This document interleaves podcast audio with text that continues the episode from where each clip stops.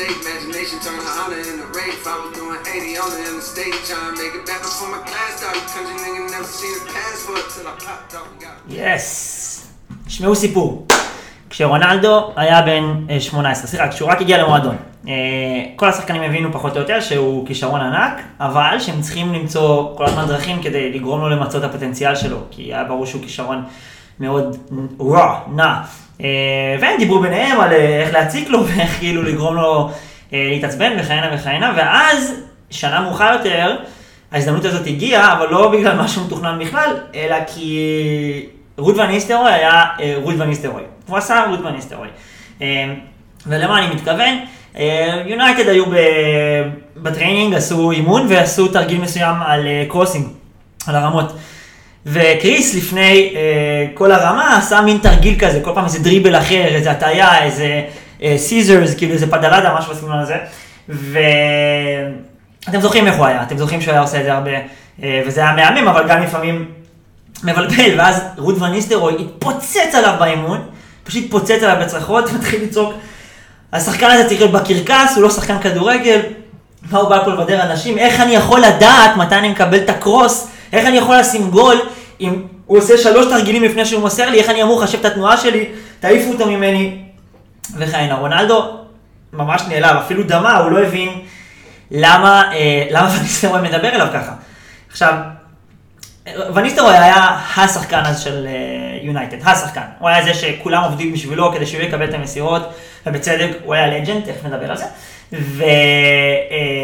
והוא פשוט רצה את הכדור, הוא כל הזמן רצה את הכדור, והסיפור הזה, שיכול היה באותה מידה, לא יודע, לשבור או להוריד את הרוח של רונלדו, אמנם העציב אותו, אבל גם גרם לו לשנות את, ה, את ההסתכלות שלו על הדברים, להפוך לשחקן שיותר סטאצ אוריינטד, יותר מכוון לבוא נשים גולים, בוא נבשל, מאשר לבדרן כדורגל, לזה שמבדר את האוהדים. הוא מאוד אהב לבדר את האוהדים, והוא מאוד אהב את הפדלדות שלו, אבל האירוע הזה הוציא אותו מהמקום של, אני, זה חלק ממי שאני, תן לי רגע ללמוד מהשחקן הזה, שרונלדו בהחלט העריך, ותן רגע ללמוד ממה שהוא אומר, מהעצבים שלו, כדי לעשות את זה יותר טוב. עכשיו רוד, ריו פרדיננד מספר עליו, אה, ותנסו לחשוב אם זה מתחיל להישמע לכם מוכר, כל מה שאני אספר, שהוא היה השחקן הכי אנוכי בחדר ההלבשה, היה לו אגו עצום, עצום. הוא, היה, הוא אמר עליו, ריו אמר עליו שאם אם לך הייתה צל, אה, כנף עוף אחרונה בצלחת, ורוד היה רוצה את הכנף שלך, הוא פשוט היה לוקח לך אותה מהצלחת לפני שאכלת אותה. לוקח ואוכל אותה.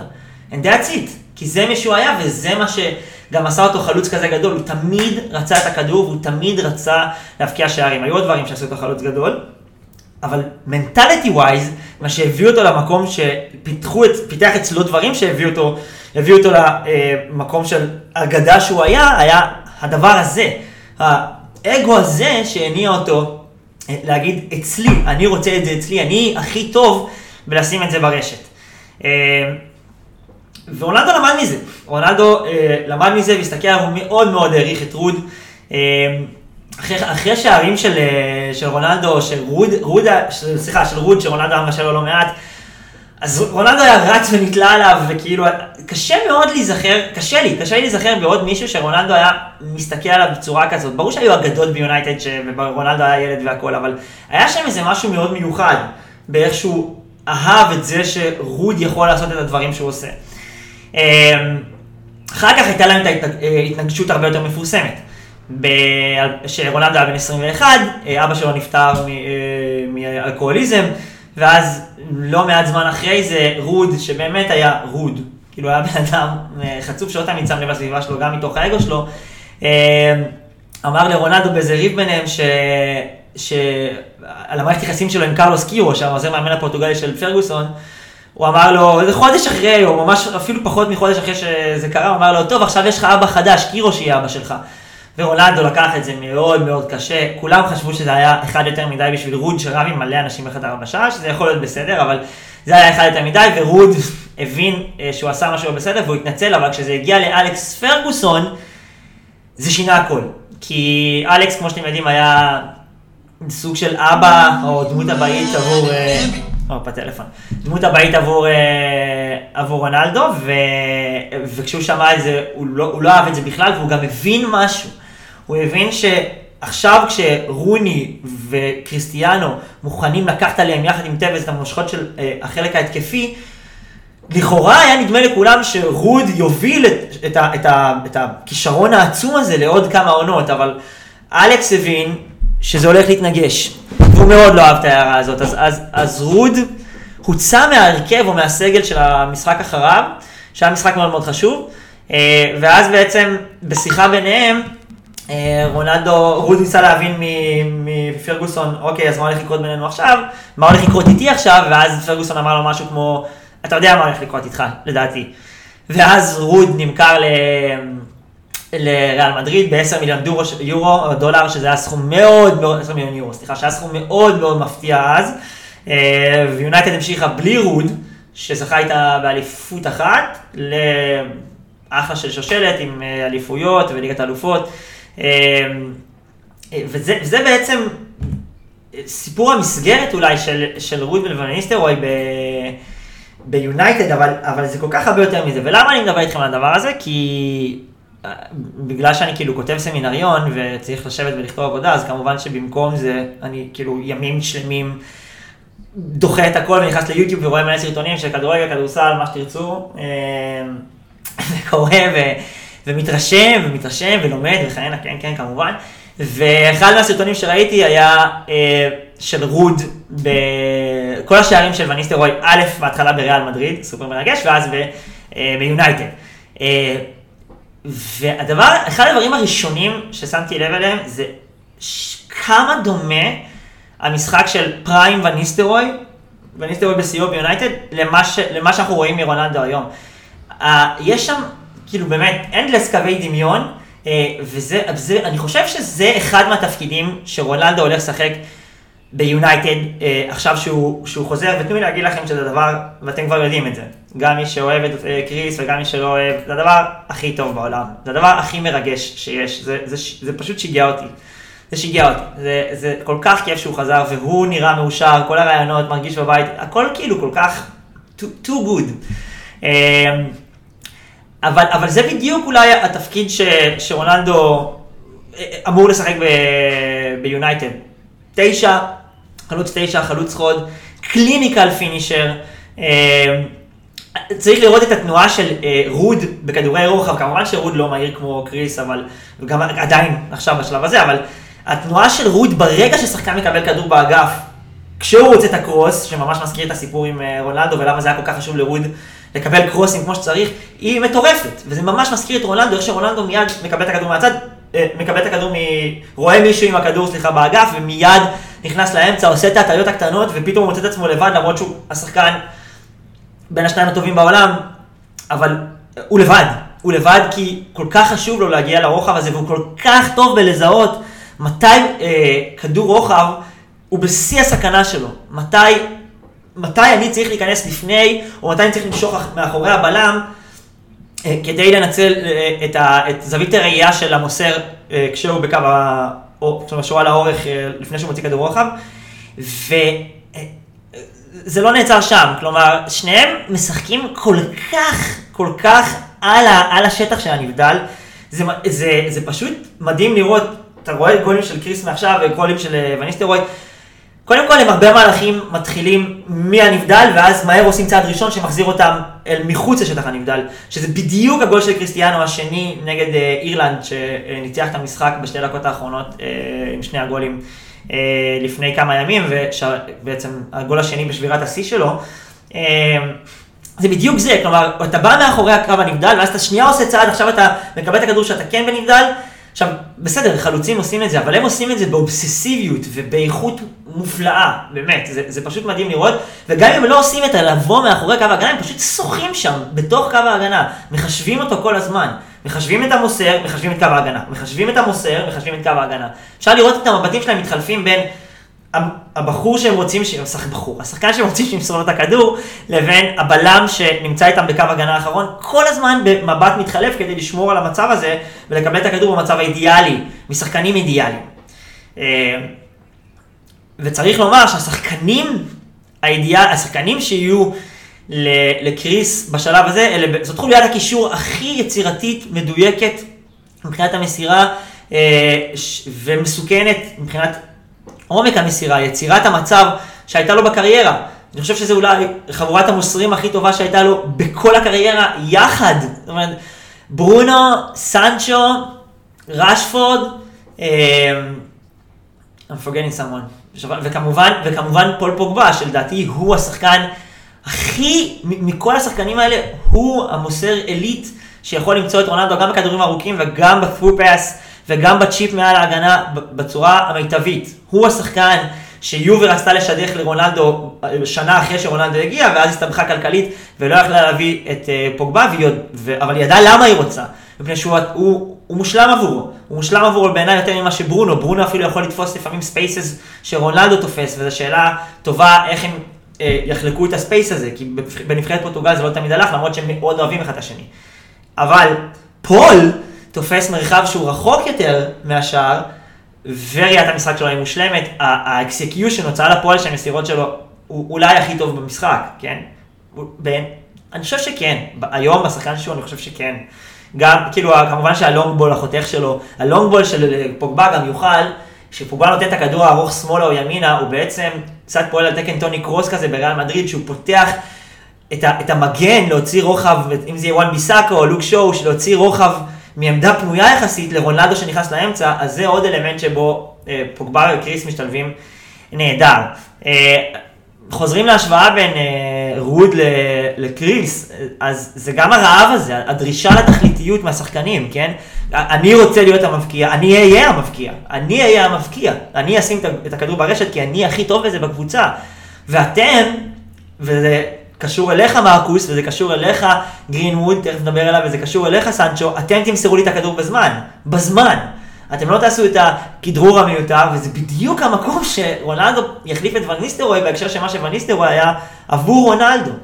אמ, יש המון קווי דמיון במשחק שלהם, אה, וברור שרונלדו שאל ממנו השראה, ואני יכול להגיד יותר מזה, רונלדו אמר את זה בעצמו ב-2019, למרות הסכסוך הזה שהיה ביניהם, שבסופו של, של דבר הסתדר, ותאמינו לי שזה הציק לרונלדו הרבה יותר מקריסטיאנו, כי, אה, לרוד, סליחה, לרוד הרבה יותר מקריסטיאנו, כי רוד כמובן נזרק מיונייטד, ורוד כאב מאוד את מה שהוא אמר, ובעיקר את מה שזה עשה ליחסים שלו עם אלכס פרגוסון, ואת איך שהדברים הסתיימו. ושנתיים אחרי זה, אחרי שנתיים של התלבטויות והתייעצויות עם אשתו, הוא שלח אס.אם.אס לאלכס, ואמר לו אני רוצה לדבר, ופרגוסון פשוט ענה לו ב-אס.אם.אס, טוב, תתקשר אליי ביום חמישי בשעה 4, ואז רוד מתקשר אליו, ופרגוסון עונה, ספיק, דבר, ככה הוא עונה לטלפון, ואז רוד מתנצל בפני מה שהוא היה ואיך שהוא דיבר, ואז פרגוסון אומר לו, בסדר גמור, אני מעריך את זה, פעם הבאה שאתה רואה אותי, הכל בסדר בינינו. שזה הדיבור הכי כאילו פרגי נגוע שיש, כאילו, הדיבור כבוד הזה, כאילו, והתכליתי, אבל זה פרגי, אז, אז למרות לכאורה הסכסוך הזה, רונלדו יודע היטב מה רוד עשה בשבילו, גם במקרה הקודם וגם באופן כללי בללמוד ממנו. וששאלו את רונלדו ב-2019, לפני שנתיים, אה, איך הוא הצליח להפוך לאחד השחקנים הכי טובים בכל הזמנים, אז רונלדו אומר, by using my brain, if you've got a little intelligence, you look and take example from those who are doing things better than you.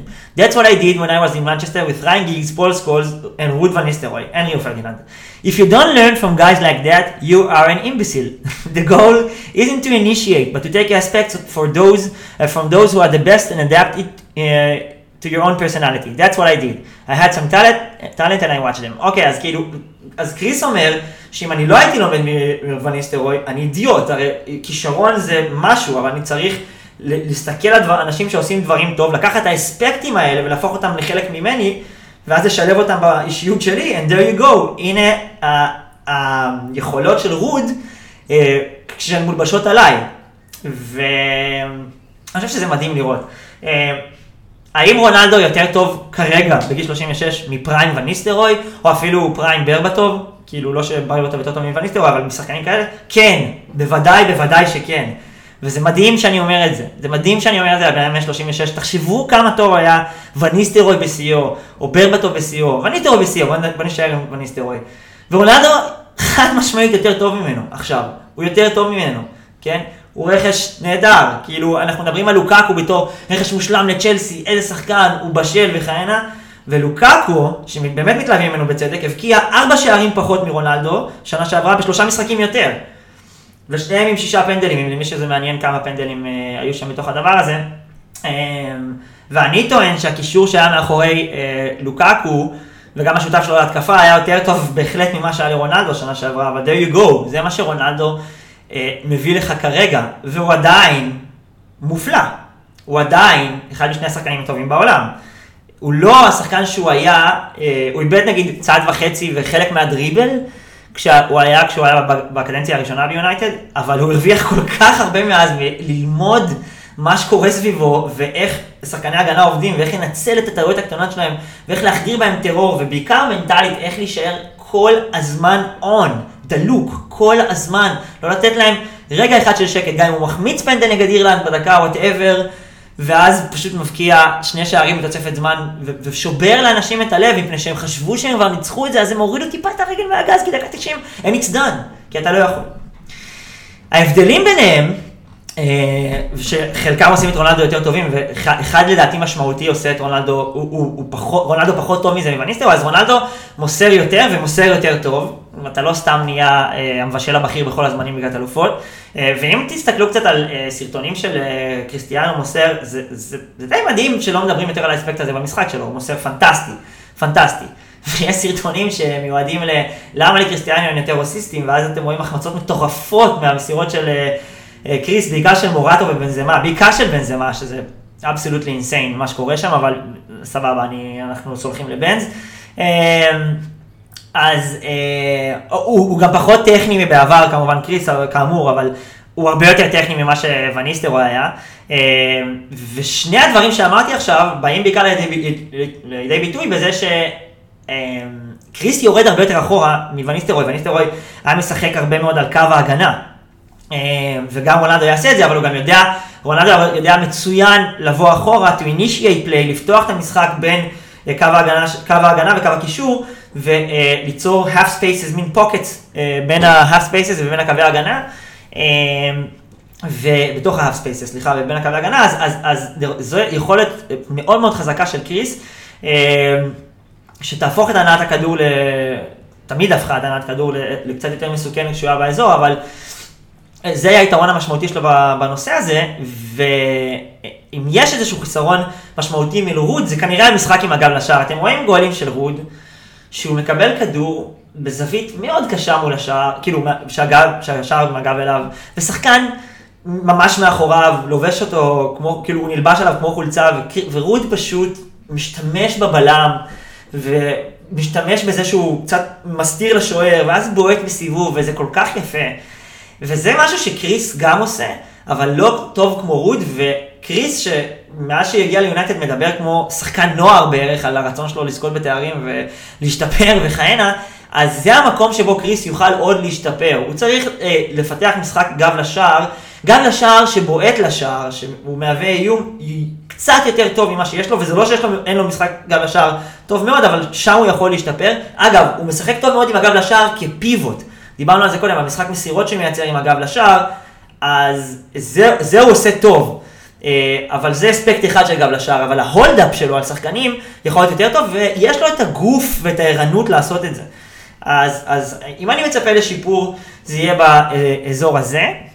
אה, כמובן שרונלדו הולך להיות אבניסטרוי במובן של המנטור העיקש הזה שדורש תחליפיות. מכל הצעירים, דיברנו על זה, אבל בעיקר, בעיקר, בעיקר של הנסיך מייסון גרינווד, שהוא, שפתח את העונה עם שלושה שערים בשלושה משחקים, והוא פשוט כאילו, מה עוד אתה יכול לבקש? הוא, הוא בועט למסגרת מכל מצב, הוא מבקיע מזוויות בלתי אפשריות, הוא בועט בשני הרגליים, אף מאמן של מייסון גרינווד, אף פעם לא הצליח לאבחן אם הוא ימני או שמאלי, וגם מייסון לא יודע להגיד אם הוא ימני או שמאלי. והוא פשוט, באותה זווית, מצד אחר של השער, יבעט לפינה רחוקה, לרשת הצידית, כל פעם מחדש. הוא כל הזמן מסכן את השער, אה, וכאילו מייסון אמור לאבד דקות בגלל שהאולנדו מגיע, which is fine, כי מה שהוא הולך לצבור בין עכשיו, שהוא בן 19, לבין עוד שנתיים, שאולנדו מסיים את החוזה, שהוא בן 21, 21 וחצי, זה בדיוק השלב הזה שבו רונלדו גרו להיות הסטטיסטיקל מן, השחקן הזה שפשוט מביא מספרים אה, בבולק, בכמויות. אה, אז, אז עבור מייסון, אה, אני חושב שזה יהיה אדיר, חייב להיות יותר טוב עבור אה, רשפורד, שכאילו באמת עלה רמה מבחינת ה-all around play שלו, אבל לדעתי הלך צעד אחורה מבחינת אה, הגולים שהוא מביא, ורונלדו ידרוש ממנו גולים, וגם ידרוש ממנו את המסירה בזמן, ומרקוס לא תמיד עושה את זה. כמובן, הנוכחות של שחקן כזה, כולם דיברו על זה, הנוכחות של שחקן כזה ב training facilities, במשחק עצמו, שמה אותך כל הזמן על הרגליים האחוריות. אתה חייב להיות ערני, אתה חייב להיות הכי טוב שאתה יכול. הוא לא ייתן לאף אחד לגלח, לגלח משהו ממה שהוא יכול להביא למגרש. הוא, הוא, אני חושב שפול פוגבה כבר היה שם, כבר הגיע לעמדה הזאת מבחינתו באיזשהו מקום, המצב המנטלי שלו היום הרבה יותר טוב מלפני שנתיים, אבל קריס הולך למתוח את זה. עבור ברונו אין שאלה בכלל, הוא תמיד כזה. עבור מרקוס, אפילו מרסיאל, ג'סי לינגארד שנשאר, איזה כישרון התקפי יש ליונייטד, באמת, זה, זה מטורף כמה כישרון בהתקפה.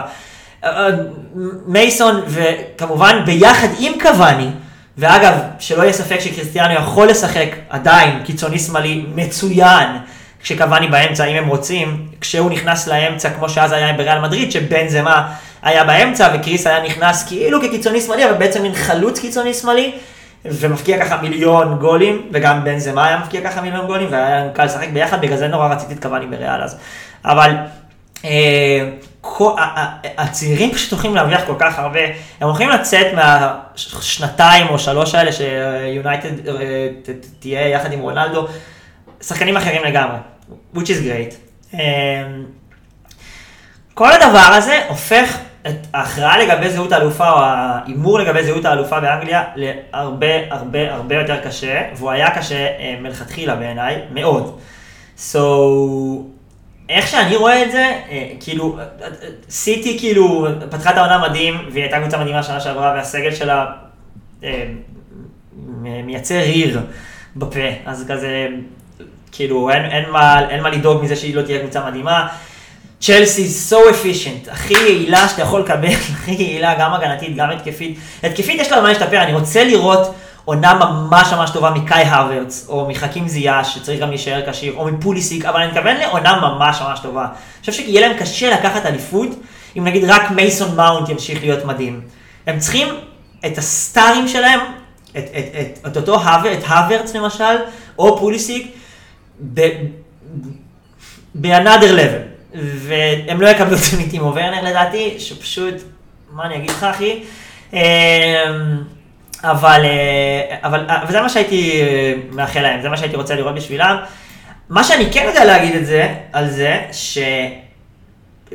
אני חושב שמי שיש להם הכי הרבה מה להרוויח מהמרוץ המרובע הזה, ויותר נכון מההכרעה שלו, זה המאמנים. כי לכל אחד מהם יש פשוט עולם לקטוף אם הוא לוקח אליפות. סולשאר, אני חושב שהוא מאמן מעולה.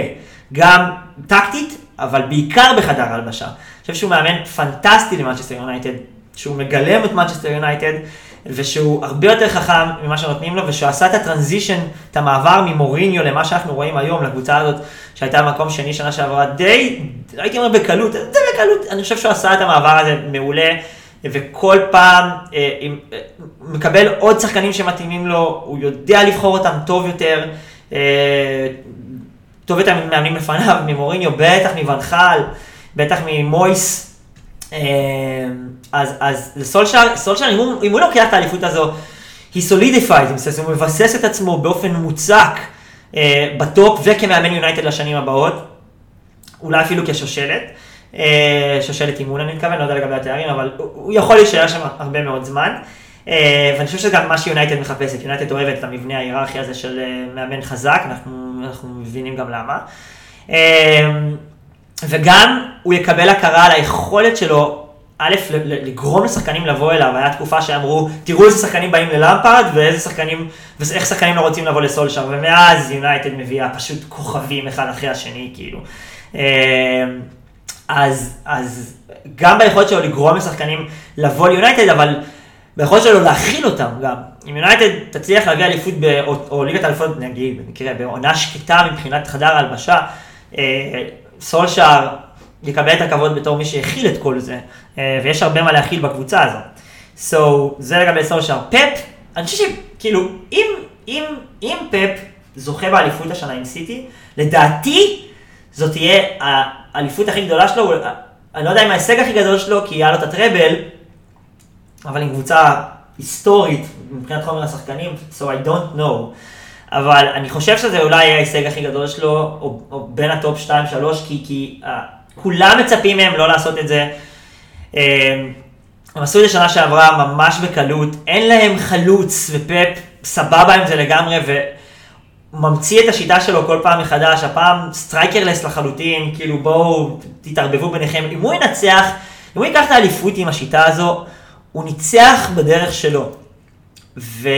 וזה יהיה באמת כאילו חותמת על הרבה דברים אפשר להגיד עליו, על הקבוצות שהוא מאמן, ועל הכסף שהן מוציאות, ועל חומר השחקנים שיש להן, אבל he's gonna do it his way, אבל טביעת אצבע מוחלטת, כאילו, וזה דבר מאוד מאוד דומיננטי לעשות, אה, וזה זה, זה הולך להקפיץ אותו רמה שאני חושב שחסרה לו כיום, בגלל שהוא גם לא לוקח את ליגת האלופות עם סיטי או ביירן, אה, אבל, אבל זה ייתן לו פוש, ייתן לו פוש בדירוגים הכלליים.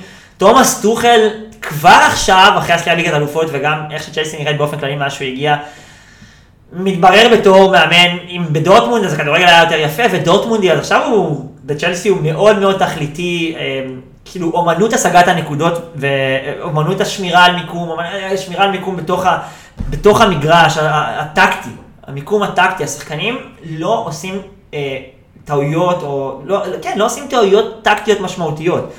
כולם ממושמעים בלי להיות מבואסים, כן? זה לא נראה כאילו הם בכלא טקטי, הם, הם, הם נראים מעולה. הם, יש להם עוד הרבה מה להשתחרר, יש הרבה מה to unlock בקבוצה הזאת, הכישרון מתפוצץ שם, אבל שחקנים עדיין לא במקום המנטלי של להפיק אותו בצורה המיטבית. בת, צ'לסי כאילו מדהימה, היא נראית הקבוצה המאוזנת מכולם, וההוספה של סאול, שחקן כל כך כל כך מנוסה אל תוך המשמש הזה, שבמילא הקישור שלהם הוא באמת, הוא איכשהו מצליח להיות underrated עם קנטה בפנים, אה, הוא הולך, לשגע הוא, הוא שחקן של דייגו סימאונה, הוא הולך, האופן שבו הוא שומר על קווי הגנה ולוחץ על שחקני קישור, זה קרוב לשלמות, כן? אה, הוא וקוקי הכריחו אה, קבוצות לשחק על האגף גם כשהם מאוד לא רצו, שזה לא היה פורטה שלהם, כי אתה לא, אין אוויר, אין אוויר לנשום במרכז השדה, כי הוא כל כך טוב וקיבלת כדור, הנה אני עליך, תשחרר אותו. אה, אז, אז, ויש לו הכל, הוא כאילו מין עולר שוויצרי כזה, הוא לא, סאול לא, לא מדהים בכלום, הוא לא יוצא מגדר הרגיל בכלום, סליחה, הוא כן מדהים בדברים, הוא לא יוצא מגדר הרגיל בכלום, אבל הוא טוב מאוד עד מעולה בהכל, הכל. אה, אז זה לגבי צ'לסי וקלופ, ליברפול לדעתי יש את הסיכוי הכי פחות טוב לזכות באליפות השנה. אה, הסגל לא התחדש מספיק, אבל כאילו, כן ונדייק חזר. אה, אני חושב שכאילו, ברור שזכייה, כאילו אם קלופ מביא את זה, אז הוא... הזכות שלו להסתכל על המאמנים האחרים ברביעייה הזאת, בעיקר בשלישייה, כי סולשר עוד לא שם, בפפ טוחל, כאילו, he has the dragging rights, כאילו ממש לגמרי, כלומר, הוא, להביא שתי אליפויות בשלוש שנים, כולל אליפות עכשיו שהקהל חוזר, שלא היה לו אליפות עם הקהל, ובלי רכש, כן, בלי, בלי רכש, ולאבד שחקנים מהסגל שלך, עם השיטה של קלופ, אה, תחזיק ותביא להם את מה שהם מחפשים.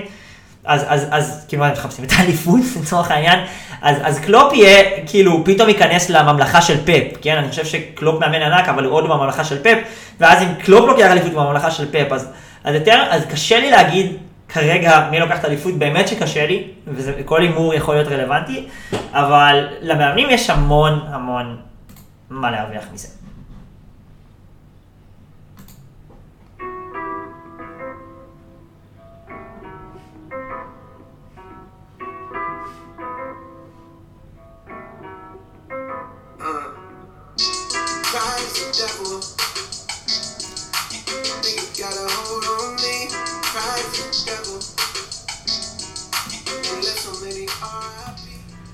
נבחרת ישראל שיחקה נגד דנמרק וקיבלה 5-0 ואני לא מתבייש בזה בכלל. בכלל. זה היה, אני, אני אסביר. אנחנו לפעמים חוטפים תבוסות, או לפני האוסטרים הייתי אומר, חוטפים תבוסות, אבל כאילו באים לשחק כאילו אנחנו מפחדים שנחטוף תבוסה ועדיין חוטפים תבוסה. ואחרי ה... אני אקרא לזה הצגה נגד אוסטריה, אחרי, אוקיי, אולי, לא יודע, המופע הממוזל, אבל די מרשים נגד אוסטריה בכל מיני אופנים. הנבחרת באה נגד דנמרק כדי להמשיך לשחק כדורגל.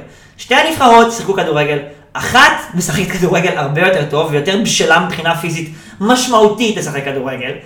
כאילו, עזבו אתכם כאילו הכושר, הריצות, זה היה כל כך מצחיק לראות סט פיסס, לראות הקרנות והבעיטות חופשיות, שזה אולי הדבר המתסכל היחיד שהיה במשחק. תכף נדבר על זה, שאתה רואה את הבעיטה חופשית והם פשוט גבוהים בראש. כאילו, אתה, אתה זה, זה, סל מנחם שומר על מישהו באחד השערים, והמישהו הזה גבוה ממנו בראש וחצי. זה קרה עוד עם עוד מישהו, אני לא זוכר אם זה היה, אבל זה המצב. אבל לא, לא התביישתי בזה, כאילו, זה היה מתסכל שחטפנו שלושה שערים בביתה חופשית. בטח, זה מרגיז, זה כאילו unheard of, ולמה, כאילו, למה, למה, למה אנחנו לא יותר טובים בזה? זה כאילו הבעיה שלנו כבר 20 שנה, ואנחנו יודעים שהדיינים טובים בזה, ו... אוף, אבל הכדורגל ששיחקנו, יש כאילו, יש, יש הפרדה ממדית, ממדים שאינם נפגשים ואינם מקבילים בין ההגנה לקישור התקפה שלנו. ההגנה שלנו היא... אביזמל היא גרועה מאוד, כאילו, כל המשחק ההגנה שלנו, ראינו גם נגד אוסטריה, זה, זה פשוט נראה כמו מה שאנחנו לא אוהבים באיך שישראל, ישראל בנבחרת, אבל, אבל המשחק אישור להתקפה ממש מרגש אותי, כאילו גורם לי להתגאות בניסיון לשחק, ניסיון והצלחה, הרבה פעמים משחק כדורגל, אנחנו כאילו, היינו חודם של, לא יודע, חמישה סנטימטרים בVAR מלהבקיע אה, מלהבקיע ראשונים נגד אה, דנמרק עם השער הזה של זהבי שנפסל. אגב, ור, משהו שלא אמרתי קודם על רונלדו, שעבר, השינוי בעבר באנגליה הולך מאוד לעזור לו, בגלל שהוא חי בשטח הנבדל, אז כאילו ההרחבה של הפס הזה אה, ממש הולכת לשרת אותו. אה, חוזר לנבחרת, סליחה.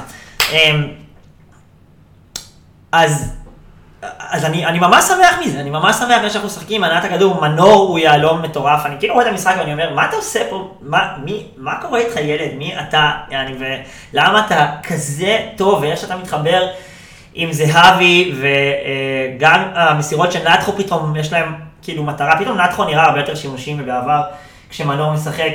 שון הוא שחקן לחץ טוב, וכזה הוא שחקן נשמה, אולי הוא לא היה כל כך מתאים למשחק הזה. אמ, אבל all in all, אין לי בושה ב-5-0 הזה. אין לי, אין לי לתפוס את הראש. אני יושב, אני אומר, חבל. כי הם באמת מנסים. הם באמת מנסים, וגם אתה רואה את, את ההבנה המנטלית הזאת של, בסדר, שיחקנו, הם היו יותר טובים מאיתנו, הפסדנו, אנחנו ממשיכים הלאה, מטרה במקום שני. זה משהו שאני ממש אוהב בנבחרת הזו, זה משהו שהאוסטרים הביאו. את המפוקחות, את, את החוסר דרמטיות, וגם זהבי ממש טוב בזה, בלהיות פרקטי. ולהפוך אנשים סביבו לפרקטיים ולהיות נעולים על המטרה. הרבה דובר על הדמיון בין זהבי לכאילו רונלדו בדבר הזה, אבל כאילו משהו בתכליתיות הזאת. התכלית... בסדר, סבבה, הפסדנו 5-0. יאללה, יאללה, הלאה, בוא נדפדף. אני מת על הרעיונות עם זהבי, כאילו, זה, זה הכי אמת שאתה יכול לקבל, ואמת מועילה. אמ, בהקשר למה שאמרנו להגנה, אני כאילו אומר, פליז, אפילו אל תקימו אני כבר לא מבקש מרכזי נוער מדהימים לפיתוח שחקנים בנבחרת, וכאילו אקדמיות, ותרבות ספורט כוללת עם מגרשי ספורט בכל מקום, ושיפור קורסי המאמנים כאילו לרמה הנכונה עבור ילדים ונוער, ושינוי הגישה עבור ילדים ונוער שעבדו על יסודות ולא תוצאות ו whatever. אני, לא, אני לא מבקש את זה יותר. לא אכפת לי. אני רק רוצה מתנס אחד בארץ. מתנס אחד בארץ. שיש בו כאילו חוג בלמים, שהוא ממש טוב, עם מאמן בלמים ממש טוב, אולי, לא יודע, למצוא את הבלם הכי טוב שאנחנו יכולים למצוא, לא, למצוא, לא בארץ, סליחה, למצוא בלם זר, שיש לו אנגלית טובה, ושפשוט יעבוד על זה איתם כל היום. מה הבעיה? למה זה כל כך קשה? אנחנו יודעים מה הבעיה שלנו, למה אנחנו לא פותרים אותה, זה מציק. זה מציק, זה דבר מציק. אני פשוט לא מבין, יעני, ו... אמ, ברח לי? כאילו, מה שאני אומר, אה, אני יודע מה רציתי להגיד. בואו נחזר אחרי שחקני כדורסל, אנחנו כאילו בגלל שאנחנו מדינת גמדים כזו, אז כל מי שגבוה פה הולך לשחק כדורסל, וכאילו, בואו נפסיק את זה, בואו ניקח שחקנים בבני 12 או 13 או 14 בכדורסל, ונחזר לפתחם, נתחנן בפניהם, לבוא לשחק כדורגל, בתור מטר 94, מטר 95, ולעבוד איתם על היסודות שלהם, לעשות את זה ממש... להיות נודניקים, ולעשות את זה, רק את זה ספציפית. רק את זה ספציפית. מה, למה לא? כאילו, עכשיו, אם אני מתחבר לדבר הזה, היה המון דיון אורי קופר עומד בראש של הדיון הזה, לגבי האם אנחנו צריכים לפתוח שלושה בלמים, אה, כמו שניצחנו את אוסטריה, או שני, או שני בלמים ועוד שחקנים מוכשרים בקישור, כמו עבדה או אבו פאני, אה, כאילו בווריאציות כאלה ואחרות, כי ברור שעבדה הוא קיצוני, אבל הבנתם את הראש, אה, לזרוק את הכישרון פנימה, אה, כמו שלא עשינו נגד דנמרק וקיבלנו 5-0. עכשיו אני, תכלס באסכולה של, אני בסדר גמור עם השלושה בלמים, אני בסדר גמור עם שיטה שאנחנו הולכים איתה, ועם שיטה שמציפה את המרכז הגנה המעפן שלנו בגופות. גופות, גופות שיעמדו שם והכדור יפגע בהם או משהו כזה, obviously שנגיד בגול השני, או הר- הראשון, סליחה, של דנמרק, טיבי, כאילו אין לו מושג, הוא מרחף מחוצה ופנימה לרחבה, והוא לא יודע אם לצאת על השחקן, הוא לא יודע, אז הוא משאיר מין בור ענק של שטח. אה, בכניסה, בכניסה לרחבה, ואז כאילו פולסן יכול לעשות מה שבא לו, ולרוץ ולחזור, אבל אה, אני חושב שזה כן בסדר, ו... וזה בסדר מבחינת רוטנשטיינר להגיד, אנחנו צריכים לרוץ עם שיטה, we must, אנחנו חייבים, אנחנו לא משחקים ביחד כל כך הרבה, לא מתאמנים ביחד כל כך הרבה, אז אנחנו צריכים שיהיה לנו מה שאנחנו מכירים, אנחנו נבחרת מוגבלת. מצד שני, כאילו, הפער הכישרוני שהיה לנו מול דנמרק הוא כזה גדול, שזה גורם לי לחשוב, למרות שאני באסכולה השנייה, שהגיע הזמן שאנחנו כן נלמד לעבוד בין שיטות של אה, 5-3-2 לאולי 4-4-2, או 5-2-3 ל-4-3-3 מסוים, או 4-2-2-2 מסוים. ש- אנחנו צריכים למצוא שיטה שנייה, שגם עליה אנחנו ננעלים, ואז לעבור בין שתי השיטות האלה. ואני חושב, ואולי זה יישמע קצת הפוך, או כאילו חוטא לנקודה, אבל אני חושב שאנחנו צריכים נגד לשחק נגד הנבחרות הטובות ופחות טובות, כאילו טובות ומטה. אה, כאילו לא, יש שתי קטגוריות, טובות מאוד ומעלה, טובות ומטה. אז הטובות ומטה אנחנו צריכים לשחק עם, כן עם השלושה בלמים, והטובות מאוד ומעלה עם לא עם השלושה בלמים. עכשיו זה נשמע כאילו counter intuitive, נגד האינטואיציה, אבל אני אומר את זה מפני שהמשחק עם השלושה בלמים נגד הקבוצות הטובות ומטה, אז הוא מספיק לנו כדי להבקיע שערים, והוא מונע מצבים טיפשיים שבהם אנחנו חוטפים שערים ומאבדים נקודות. הוא, יש בו משהו שמכיר במוגבלות שלנו בצורה כזו שגם מאפשרת לנו להשיג אשכרה עליונות. עליונות.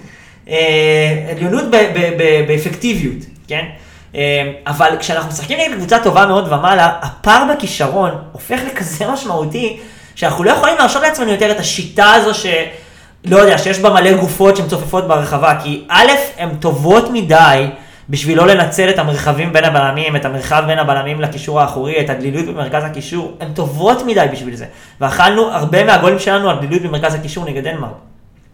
אז, אז, אז זה לא משנה שיהיו שלושה בלמים, עדיף, עדיף שניים very capable מאשר fucking דגני, בסדר? אז, אז זה אחד, כאילו, שזה לא רלוונטי, זה הופך לא רלוונטי. השניים הוא שהפער בכישרון הופך לגדול מדי, ואנחנו לא מצליחים לכסות על זה. אז, אז אנחנו צריכים לזרוק פנימה את השחקנים הכישרוניים יותר, ו-let them fight עם הכישרונות של, של דנמרק, כי עדיף כך, כלומר אנחנו יכולים, ל, ל, לא יודע, אולי לפוזיישן שלנו יכול להשתפר, רמת המסוכנות שלנו יכולה להשתפר, וזה איזון, ואז דנמרק צריכה טיפה לחשוב על מה שהיא עושה בחלק האחורי, ולא כאילו לזרוק בהנאה את כל הח... את השחקנים שלה קדימה, ולהרים את הקו הגנה שלה כל כך גבוה, בגלל אנחנו לא מהווים איום מספק ברמת הכישרון. אמ, אז, אז אני חושב שאנחנו צריכים לקבע שיטה שנייה, ושאנחנו נזוז בין השיטות האלה כל הזמן. וזה, יעלה, וזה זה, זה המפתח, אבל אני באמת חושב שאנחנו אמורים לשחק בשיטה כביכול יותר דפנסיבית נגד הקבוצות הפחות טובות, וכביכול יותר אופנסיבית נגד הקבוצות הפחות טובות, ולא בגלל אה, פער הכישרון.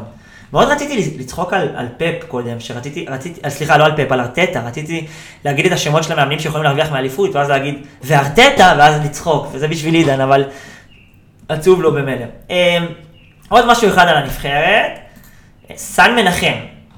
יש, אני חושב, מעט מאוד מקרים ששחקן מההופעות שלו בנבחרת, המניה שלו קופצת מול העיניים שלי בבת אחת. עכשיו, זה לא שסן לא היה טוב, כן? כאילו, לפני כן. אה, או, או שלא השתפר באופן הדרגתי. אבל הייתה לו הופעה, אה, זה מוזר להגיד את זה במשחק כזה, אבל הופעה ממש טובה נגד דנמרק, הוא ממש מיעט לאבד כדורים, עקבתי אחריו, מודה לא הוצאתי את הנתונים, כאילו, האמת שאני יכול לראות כמה passes completed שלו, לא עשיתי את זה, אבל כאילו, הוא, הוא כל המסירה שלו כמעט הלכה למקום, הוא לא פחד לעשות דברים אמיצים, הוא, היה, אה, הוא עשה איזון יפה מאוד בין ההגנה להתקפה, ותכלס כאילו, רוב הגולים באו, אולי לא הסתיימו, אבל באו מהאגף של דסה, שלדסה לפעמים יש משחקים כאלה שאתה, שהוא אבוד לחלוטין, שהוא פשוט נמצא בתוך איזה התקף חרדה ארוך כל המשחק, ואתה כאילו, oh my god, אנחנו פשוט, כאילו אם הם קלטו את זה אנחנו גמורים, והם קלטו את זה, אבל גם צריך לומר שהצד שמאל שלהם הוא ממש מפחיד שם עם דלייני והחברים.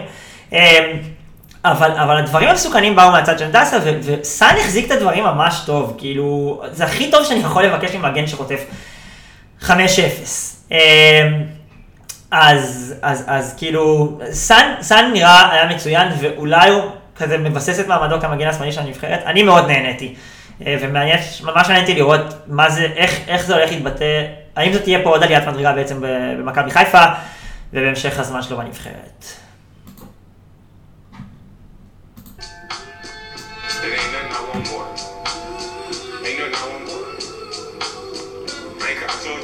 I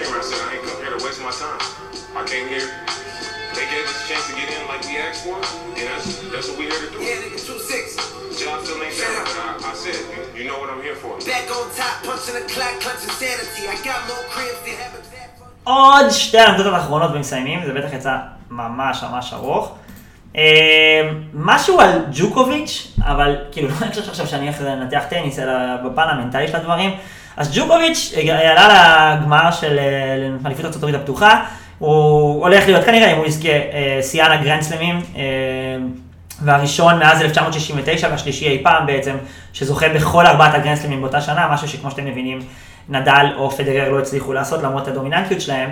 אה, וזה די מדהים כי כאילו כל השיח היה כל הזמן פדרר נדל, אבל ג'וקוביץ' פשוט חפר את עצמו, חפר את עצמו למעלה גם בטניס מדהים כמובן, אבל גם ביציבות הבלתי ניתנת לערעור הזאת שיש לו כאילו. ו...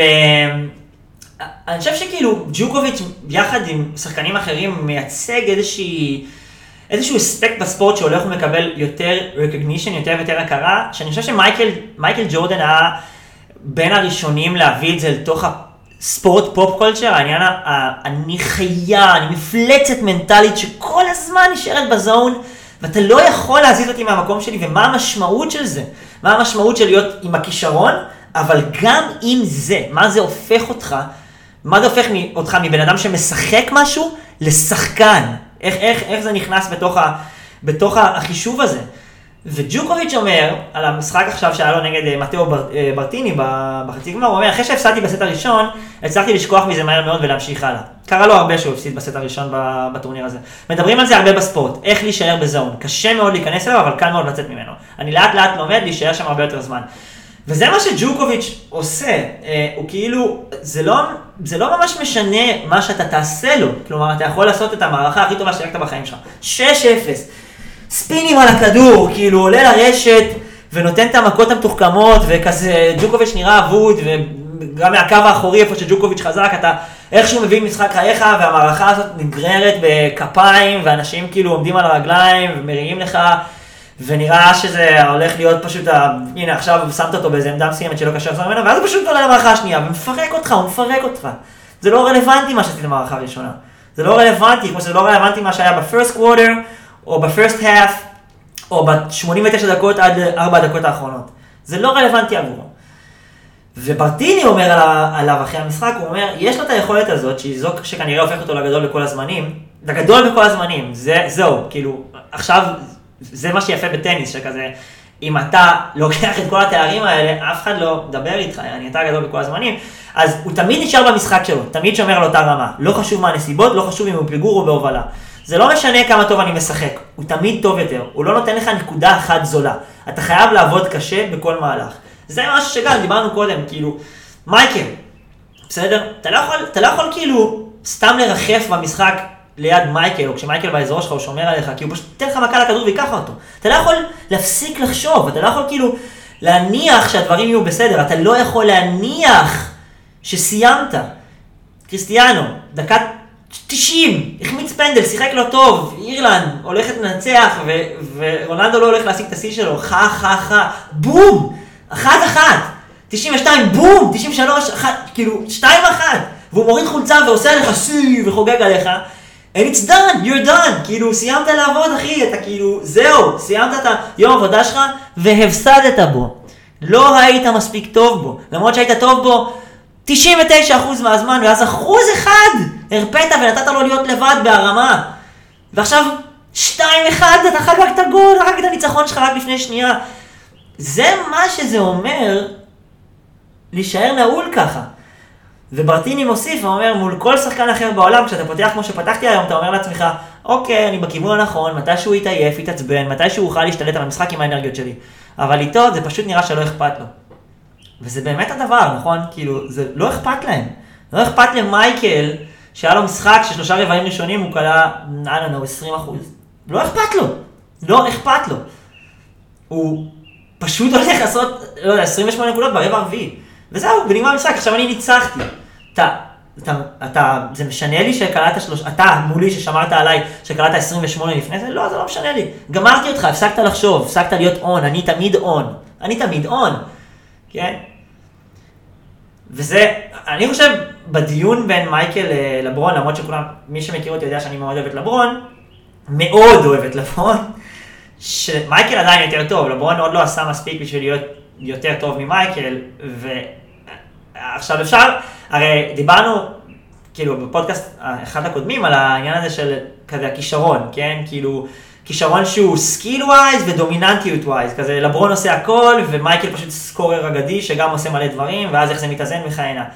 אבל ה mentality של מייקל היא טיפ טיפה, היא לא יודעת טיפה, לא, היא יותר טובה משל לברון, כן? לברון עדיין הגיע למלא גמרים, ובעיניי, אם לברון עושה עוד אליפות, ובטח עוד שניים, הוא עוקף את מייקל, כי כאילו, להגיע לגמרים ולהפסיד בהם, זה לא, זה, זה לא מוריד לך, זה, זה מעלה לך, אני מקווה שזה ברור, בטח עם הקבוצות שהיו לפעמים לברון, אבל אה, זה, זה אחד מהאג'ים שיש למייקל כרגע על, על לברון, ותמיד יהיה לו בעצם, גם אם לברון יעקוף איכשהו את מייקל בדירוג בכל הזמנים, אז זה זה הדבר הזה שלברון אף פעם לא יעקוף את מייקל בו.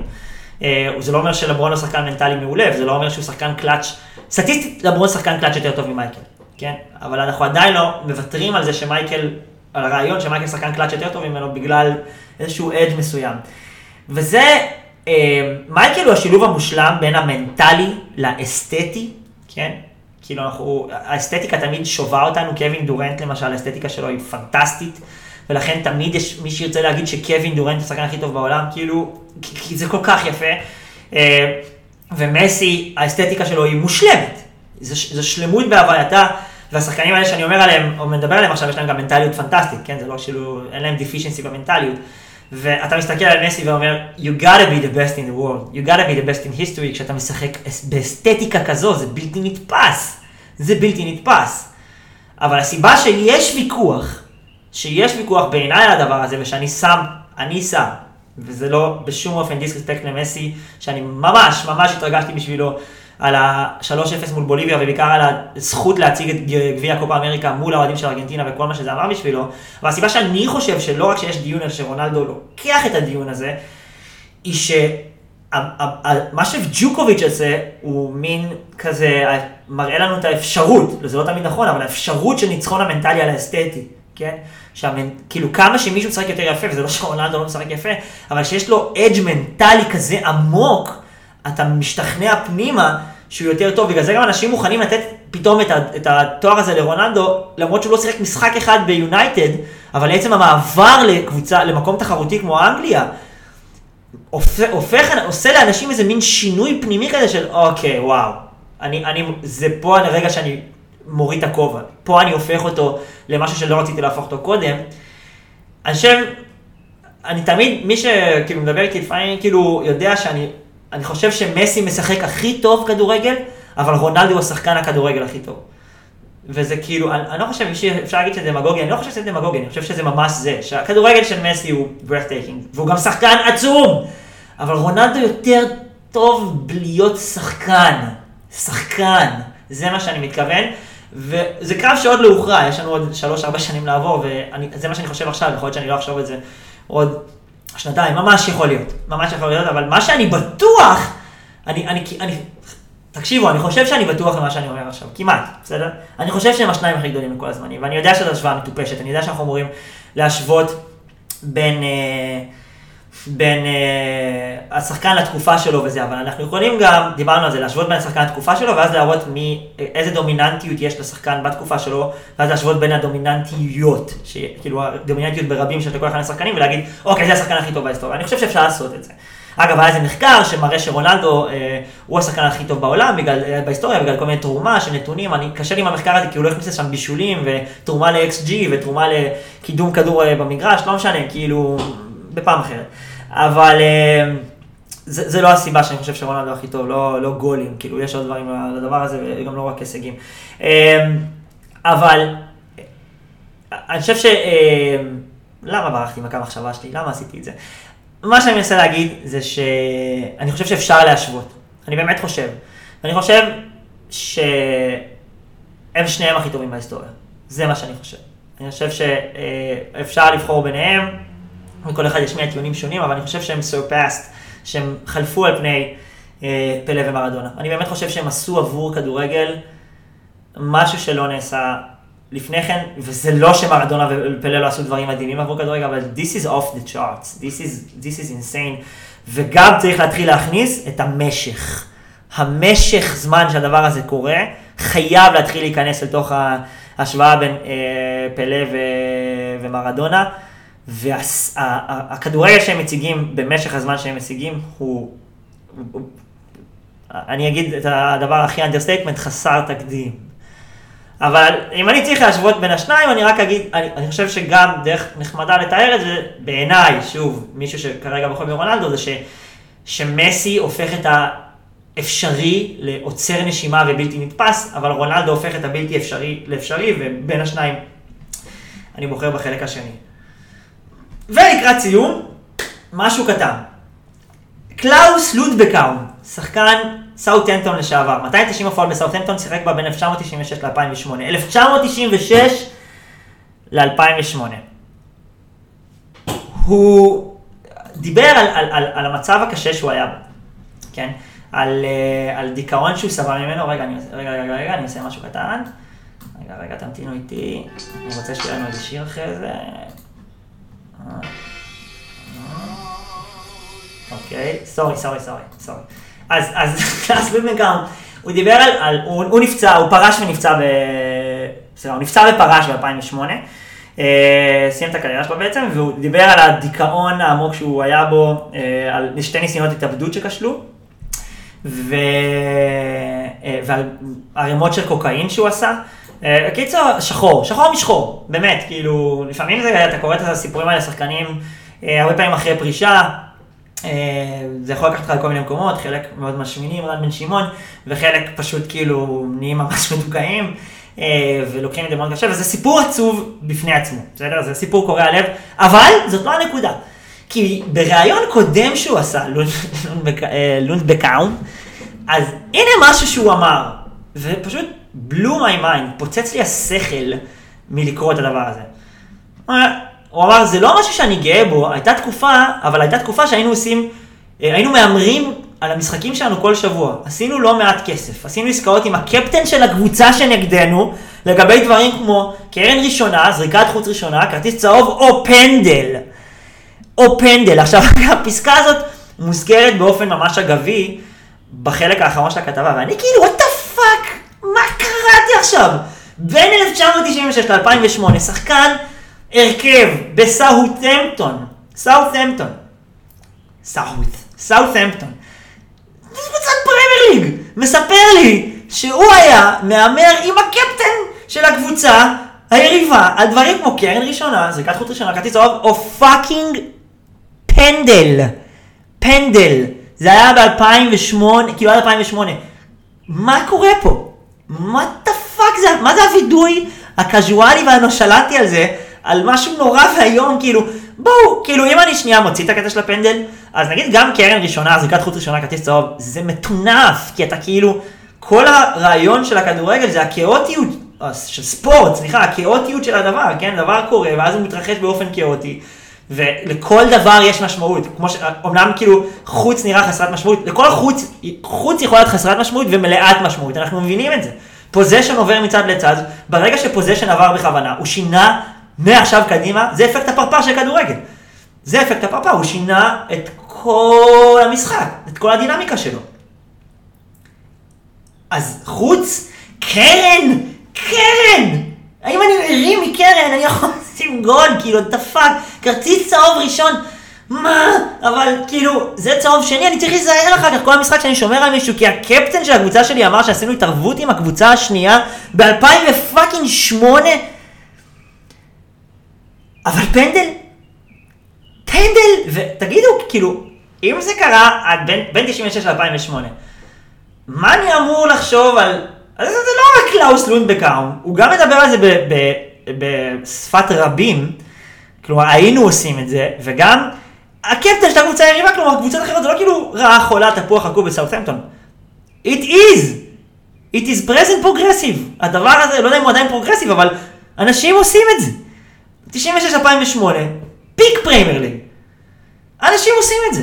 זה דפק לי את המוח. אין לי, אין לי הרבה מה להגיד על זה, אני ממש מקווה שזה לא ככה עכשיו, או שפחות, לא יודע. שזה לא ככה, לא, לא, אני לא הולך להתפשר על זה, שזה לא ככה. לא ככה. אבל geez, Louise, לונדקוואם, כאילו, דוד, אל תעשו את זה, שאף אחד לא יעשה את זה. אמ, זהו, זה הכל, אני, בוא נראה כמה זמן זה לקח. וואו, 56 דקות, אופס, סתם, סתם, זה היה ממש ממש כיף, אני בכלל לא מתחרט על זה. אה, רונלדו, בחמש, אה, ליגת העל, אמ, ליגה ספרדית, איזה כיף. אני הולך ללמוד, אבל אני אראה, אני אראה את רונלדו ו... ואת ריאל. אה, שבוע טוב, חגים שמחים.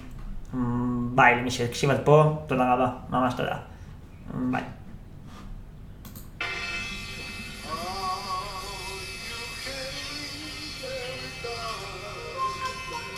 Yeah, yeah, yeah.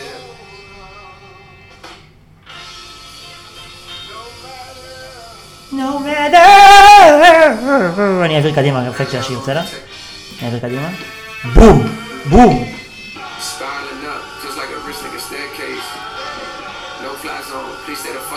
זה האלבום החדש של ג'יי קול, תשמעו אותו כל הזמן. וגם תשמעו את האלבום החדש של... אה, של דרייק ושל קניה, והאלבום החדש של קניה, god damn, בום! נופל הבאס. ביי.